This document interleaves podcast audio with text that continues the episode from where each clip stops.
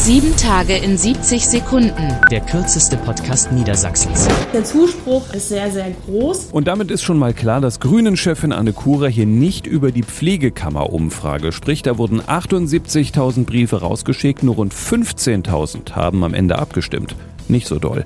Dennoch steht das Ergebnis fest, Sozialministerin Carola Reimann. Die Pflegekammer ist damit ganz offensichtlich nicht die Form von Vertretung, die sich Pflegefachkräfte in Niedersachsen wünschen. 70 Prozent haben nämlich gegen die Kammer gestimmt. In Moria auf Lesbos haben sozusagen 100 Prozent der Flüchtlinge gegen das Lager gestimmt, wenn man das so sagen kann.